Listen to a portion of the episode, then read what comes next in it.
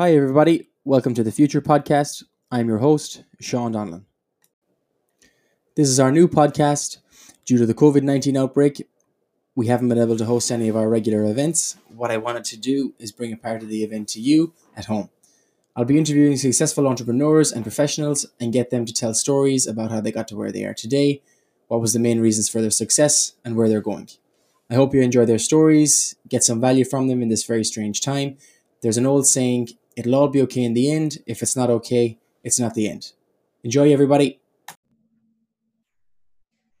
Sean, how's it going? Hey, Zane, how are you? Good, good, good. What's happening? You surviving the pandemic? Surviving the pandemic, uh, just on the roof of the house, looking at sunset and uh, staying home as Yeah. you do. Beautiful day for a change. Yeah. On you. Yeah, thanks for taking the time. This is uh, the pilot podcast. So, podcast number one, 240. Thanks for thanks for coming on. Yeah, thanks for having me. Yeah, brilliant. So, going to give a quick overview uh, what the podcast is. Basically, it's a follow up from the Future Under 40 networking event, speaking to successful young individuals and bringing that networking event basically back to people's homes because everybody's in lockdown and hopefully we can bring a bit of value to people while they're trying to, you know, get back to normal. So, um, I'm going to ask you to introduce yourself, please, and thanks.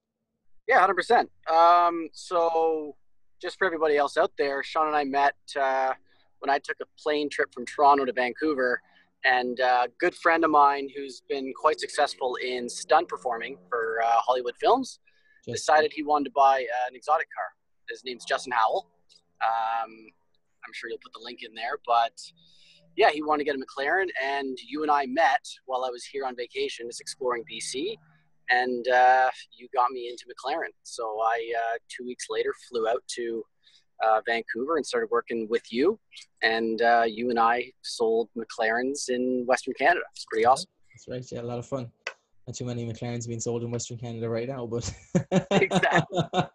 Things, things have changed a little bit, but it was it was funny. Um, I remember I started April of 2019, and that's exactly when they introduced the 25% luxury tax. yes. I So I came into, you know, BC as a new individual with no portfolio with 25% luxury tax. yeah. So uh, it wasn't easy. you, really, you really had to work that extra bit to to make Yeah, things yeah. successful. Exactly. So tell us a bit about, I suppose you younger, why you got into sales, why you got into marketing. You've got a you've got a pretty stacked v, uh, resume. So like your your resume is not just McLaren or Vancouver. You've uh, worked with some some of the brands in the world. You've been successful with um, all of them. So I'd like to hear a bit about a bit about that, a bit about your um, business history, your professional history, and kind of what that led up to, and where your plan, where your plans are for the future. I guess. Yeah, for sure. Um, the the turning point for me was when I was 18 and I moved out of my house, and I went to school in Toronto downtown. Uh, small town kid moving into the big city, Yeah. and I managed to get a job with Apple uh, in 2007. So Mm. this is before iPod Touch, before iPhone, before iPad. And I started as a part-time specialist. So I was like a seasonal guy for the Christmas rush. And from there, I kind of worked my way up and was pretty amazed working for this this company. And I was actually learning way more working for them than I was at school. So I started to have this dilemma. And I remember one of my managers told me, "Hey Zane, uh, do you want to do this full time?" And I said, "Sure, that sounds great." So I pursued that, and for three years I worked in an Apple store that had anywhere from 150 to 200 people at a time in a store. So this and was all this was all Steve Jobs alive and everything. This is like Yeah, Steve Apple Jobs Mania. Live, yeah, yeah. everything. We, we would have quarterly meetings, and he would address the entire teams, uh, which was pretty neat. So yeah, I kind of you know drank the Kool Aid, you could say, Yeah, yeah. and started to learn how to interact with people, how to sell, how to work in a fast-paced environment.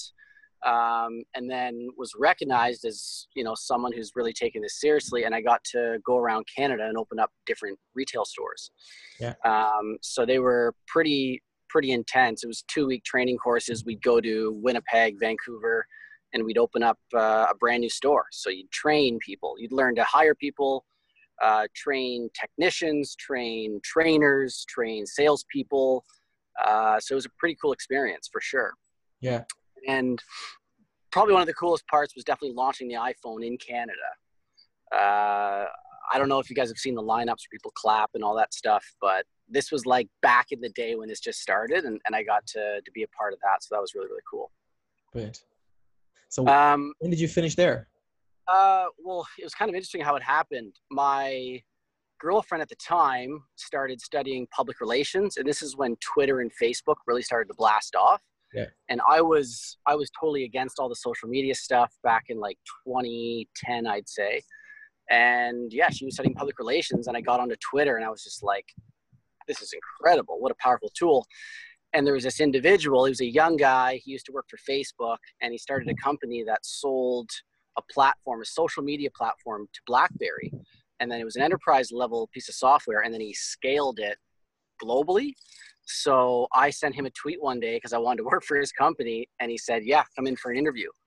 Uh, yeah, yeah, yeah. And he he made me do a competitive analysis on all the other um, pieces of software out there, and he said it was way off, but he loved the presentation and the way it looked. that he's like, "I'm hiring you for sure." So yeah, so I was like 22 at the time, putting on a suit and tie, taking you know same day flight to New York City, training you know high end executives at J.P. Morgan on how to use social media on this platform. oh wow. So yeah, it was it was it was quite uh, quite the job. with- So What was, what was the name of that company? uh, that company was called Syncapse. So they they had offices Okay. mainly in Toronto. Uh, they had one in London, uh, UK, and uh, New York City. And when did you finish up with those guys? And what your next move was? what happened there. Um, so that company unfortunately didn't succeed the way that people were expecting to, and I'll tell you why. Um, and this is a perfect example. They had all their eggs in one basket, from my understanding. Uh, the company was built to sell, which is number one. So the motive was to sell the company, not actually create a valuable product. Um, even though it was it was quite sophisticated at the time, but BlackBerry was the majority of their revenue. And as BlackBerry started to decrease their their share and the iPhone started to take over, um, I guess they just their marketing budget wasn't as huge, so Syncapse kind of went under. Yeah. So at that point, it's, it's kind of funny. I was always into sales, love people, love luxury goods. I decided to get uh, into automotive sales. So I didn't want to sell Toyotas, Hondas, or anything like that and I went around all the different luxury dealerships in Toronto trying to to get in with no experience at all. Everyone said, you know what, do a year, two or three at Toyota or Honda, and and then give me a call. But I ended up getting in at a, a city about 40 minutes away from Toronto, uh, Waterloo, Yeah. and sold Mercedes there, and just learned my learn the craft. Waterloo. Kitchener Waterloo, learn the craft. Uh, one of my you know good friends now, he took a gamble on me, and yeah, third car I ever sold was a Ferrari F430. Nice. Yeah, drop top. yeah. I remember I had I had to bring the car around to the front of the store, and my boss at the time gave me the Ferrari key, and I'm just like, I'm driving a Pontiac Sunfire at this time. That's that's all I know, Oh wow. and I'm just like, I guess I, sh- I need to drive this thing. So I drove it around front, and yeah, it was it was pretty neat. And you know you know how I got that guy? How? I was walking to the bathroom away from my desk, and this guy comes in. He's got Birkenstocks, socks, a ripped sweater, and he just looks at me and he goes, "Hey, man, do you guys have that Ferrari here?" And that was it. That was it. Easy Yeah, as that that. Yeah. Brilliant. Sometimes you get lucky there. Ah, Uh, yeah. So then, you know, I, I kind of learned that craft, and you know, got to the, the best part of working in like luxury kind of high end sales is the individuals you meet are super super smart and they've all got a different way of how they made it. So yeah. you get to see everybody's different side of you know how they've been successful. Um, but i've always been a guy that loved the city so i went to corporate mercedes-benz back downtown toronto. Okay. and at the same time i had been hearing about what tesla had been doing. So i'd made some connections with the guys that run run tesla in, in ontario and they eventually showed up at my work one day with like their brand new p85d Tesla and said, "Hey Zane, come take this for a ride." And I remember my manager saying, "Zane, they're trying to recruit you. And I'm like, no, no, no, they just want me to try their car. And it was like a week later, uh, I took the job at Tesla. Okay. So you went from one cult-like figure in Steve Jobs to another cult-like figure in Elon Musk. Yeah. So like Yeah. The, thing about, the thing about Tesla was it was a perfect combination of, you know, innovation, doing the right thing, and, and like ha- believing in a new product, and it was still automotive. So it was Yeah. it was perfect. The thing about automotive when I got into it, the the way that a sale got done and the whole like sales process was so backwards Hmm. um, compared to to Apple. Right? Apple's all about just doing the right thing, finding the right fit for the customer. You know, kind of this new innovative approach, and then going to automotive, it was like going 20 years back. So Yeah, Tesla kind of had a mesh of, of both, which was really cool. And they, they created a position for me um, to build out a market. So my market was Southwestern Ontario. Okay. So it was me, a laptop, um, a P, like a $200,000 Tesla, the fastest one they had, uh, a credit card, and my house was literally the Tesla store on a map. My phone number, my cell phone number, and my house was the Tesla store. Oh yeah. Yeah, and, and the way I got the way I got customers was I would go to a hotel and I would tell the hotel uh, manager, I'd say, hey, I want to bring some high end customers here to come see my car. Um, can I work out of your lobby? And they said, yeah, that's fantastic. Oh wow. Um, so that's that's how I did it. I would book appointments for people to come to the hotel and do test drives out of there. You just chill out of the hotel then. What hotel was it? Give them a plug. Uh, it was the Hilton actually nice. in Waterloo, Yeah. and then I did. Uh, I think it was the Hilton as well in London, London, Ontario, uh, and then we did a bunch in downtown Toronto as well. So it was really cool. But I remember uh, when Google came to Waterloo, um, that was like my my new headquarters where I'd hang out by a coffee shop and like all the Google employees would come. And yeah, was neat. yeah. So fast forward then a couple of years and we bump into each other in uh, BC. Feels like a lifetime ago. Actually. Yeah. And uh, um, you you were like a you were a nice guy. You really impressed me. I'm like, we gotta we, we we need to hire a guy. We gotta hire this guy. And I remember our manager at the time, Kelly and Morrison. Um, I was like, yeah, this guy came in with his friend. He's looking at buying a car. He uh, you were a gentleman. You were a gentleman. You took me to uh, your bar, Guinness- No, Pub. Were, you were a nice guy. We went for we went for a pint of Guinness and, and dinner. Me, you, and Justin. Trying hard to sell him that car that day. Wouldn't buy it. Still trying to sell him a car. um, but yeah, you came in and we worked together and we became uh, thick as thieves, the two of us. Yeah, it was it was a lot of fun. So going from selling, you know, smartwatches and cell phones to selling, you know, five hundred thousand the, dollars. the Apple Watch wasn't even out then. Okay, well, selling iPhones, you know, which was hot at the time. I'm sure it was a thousand bucks. Yeah, for sure. It was about that price at that time. So if I'm going from that to selling, you know, five hundred thousand dollar sports cars, what was the, was what did you learn in that time in that transitional period that helped you sell that kind of equipment to selling supercars? Because it's a different, it's a different Oh, world, you know.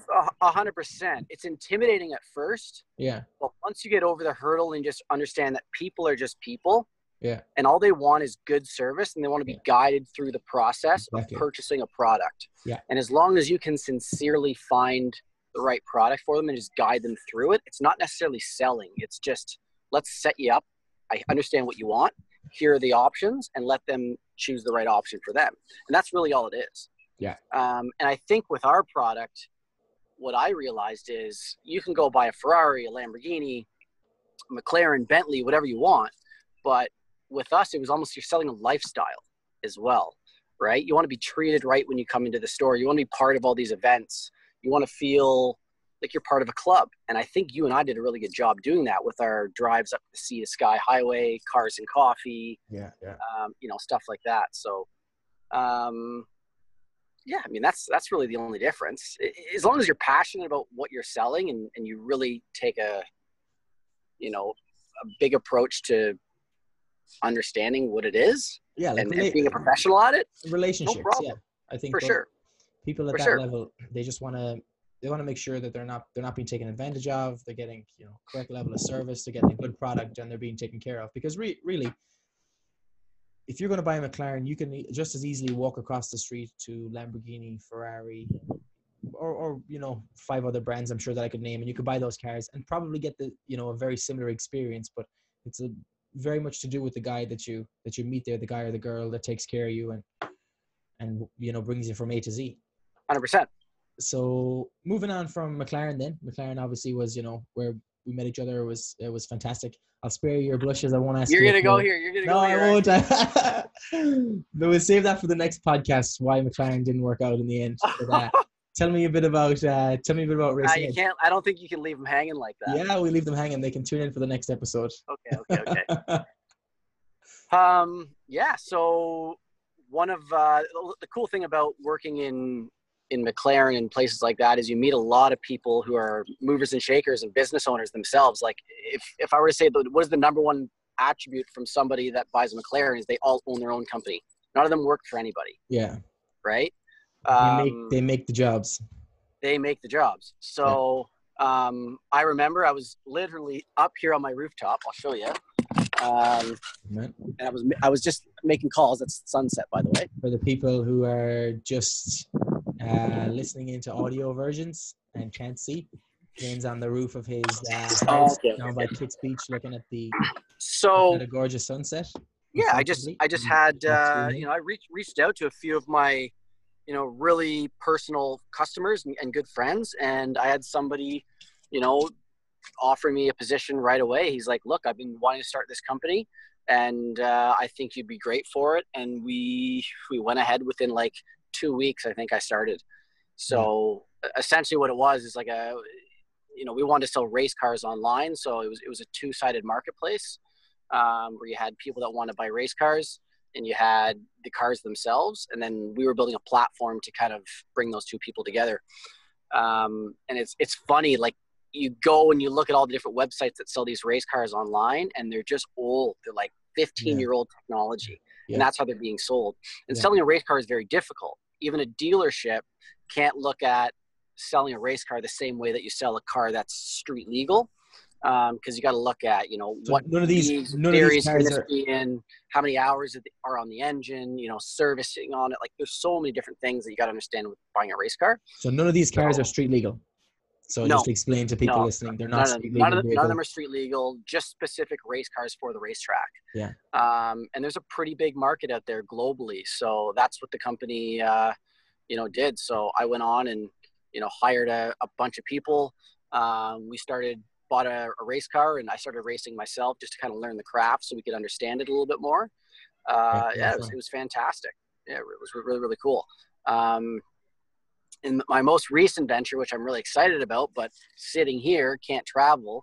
Um, we're looking at starting uh, something similar to Airbnb, but more on like a VIP level.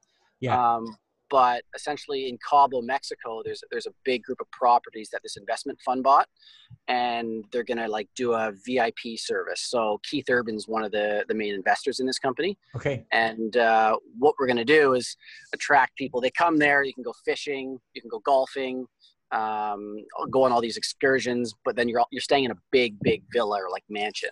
So it's a so, luxury. It's a luxury experience again. Yeah, it's like an Airbnb, but like kind of next level, more VIP type of thing. Okay. Okay. So just to take a step back uh, from uh, talking about the, the previous company, the online racing company. So you went from like a, a executive at a top top end. You know, it's an incredible brand, top end luxury uh, supercar dealership, to the CEO, you know, like the, the, the top man at an online software company. What was that For sure. transition? What was that transition like? That, that's a different that's a different uh, world because you're going from car sales to online marketplace. I, re- I remember sitting there and talking to my business partner, and he looked at me and he's like, "This is going to be very different. You're going to be sitting in an office every day. You're going to be hiring people. You're going to be managing people." Um, and I was I was up for the challenge. And I can tell you what, you got to flex a bunch of new muscles that you hadn't been before. You know, yeah. when you're you're selling cars or you're selling a product, it's the same steps over and over, meeting people. This was like, all right, I got to get out and find good talent because you know a company is only as good as the team of people that are there. So yeah. that was like number one: find good talent. Did you find it hard to Did you find it hard to motivate those people because you've been motivating yourself for the last few years? Was that was that difficult? Uh, no, you just got to make sure that the number one thing I learned, I would say, is uh, uh you got to over communicate.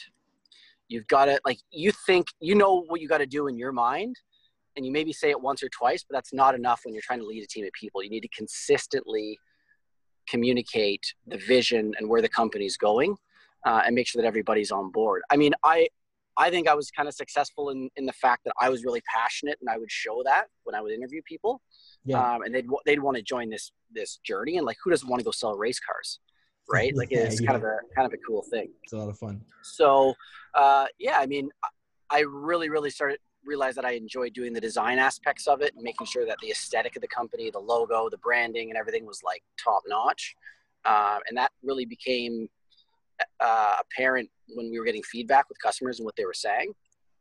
Um, but yeah that that's kind of uh, probably my biggest takeaways from that Nice. Cool. Um, what are you doing to pass the time in quarantine? No, you're not in quarantine. You're in lockdown. You don't have the coronavirus. You- Sean, Sean, I'm I'm cooking every day. So uh, the latest thing we did was so because of all these restaurants, they can't serve food. yeah. Um, there's all these wholesalers that would normally deliver the food to these restaurants. They're actually out offering their products to the public. So okay. I drove to Coquitlam, it was like 35 minutes away, and we got a bunch of lamb, tomahawks, uh, tuna. Like I got like 10 pounds of blueberries. So we made a blueberry pie Yeah. so yeah, I've been cooking quite a bit. yeah.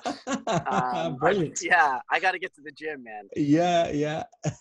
Yeah, yeah. So that's that's really about it. I'll I'll take a drive through Stanley Park in my car every once in a while. Uh, I just finally got my motorcycle back on the road nice. uh, yesterday, so there's That's a license plate like on it. So That's social isolation on your own Yep. on the bike.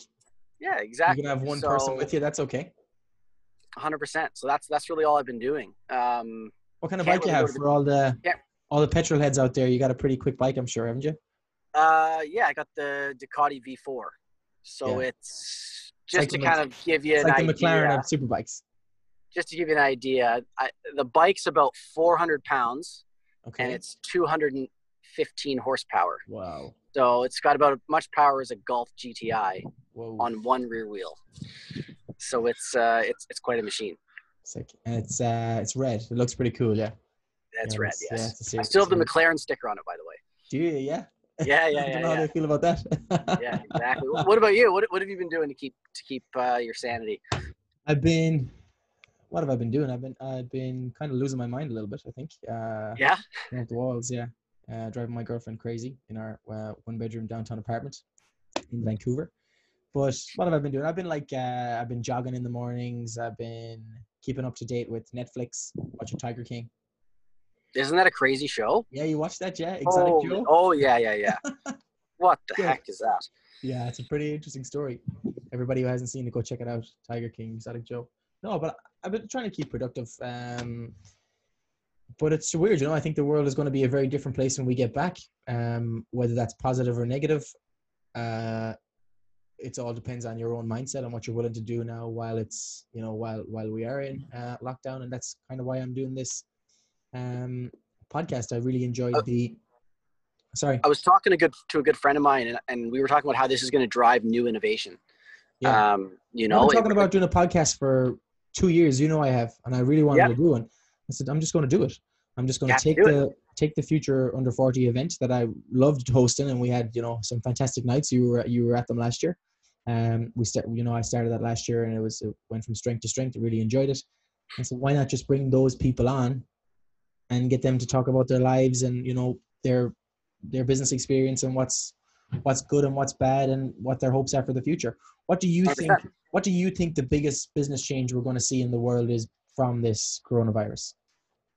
Oh well, I, that's a that's a tough question, but I, I can tell you this: uh, I was having a good, strong debate with a friend of mine, where all these companies that have these brick and mortar massive campuses Yeah. are going to analyze how effective they are with people working at home, and Oh, yeah. imagine how much they could save having people work remotely and not have to invest in paying for coffee and food and, and parking and these these massive campuses. the campuses building. Yeah, the building right? itself. Yeah. So that that could change. Um, looking at Zoom and what's happened with Zoom, like talk about a, a major success story. yeah, we're on Zoom um, right now. Yeah. Yeah, I mean, th- th- there's a lot of cool things. I th- I think like products that connect you. Like you look at a Peloton a Peloton bike, I think they're called. Yeah. Um, you know, just anything like that that you can be connected virtually. Um, you're going to see a ton of a ton of change. Mm. So Excellent. yeah, Sean. All right, buddy. Um, I want to thank you for coming on. This is the Hey, any original. anytime. I look forward to seeing who's next. Uh, Yeah. If there's if there's anything you, you need from me, let me know. Big boots to fill. This is the Yeah. original Future Under 40 podcast. So thanks for coming on. Um, and uh, yeah, stay safe during this time. And I'm, I'm sure I'll see you uh, pretty soon. Sounds good. Thanks, John. Adios. Take care. Take it easy. Thanks, Ian. Bye. Thanks everybody for listening. That's the end of our episode. Tune in again next week for another future podcast.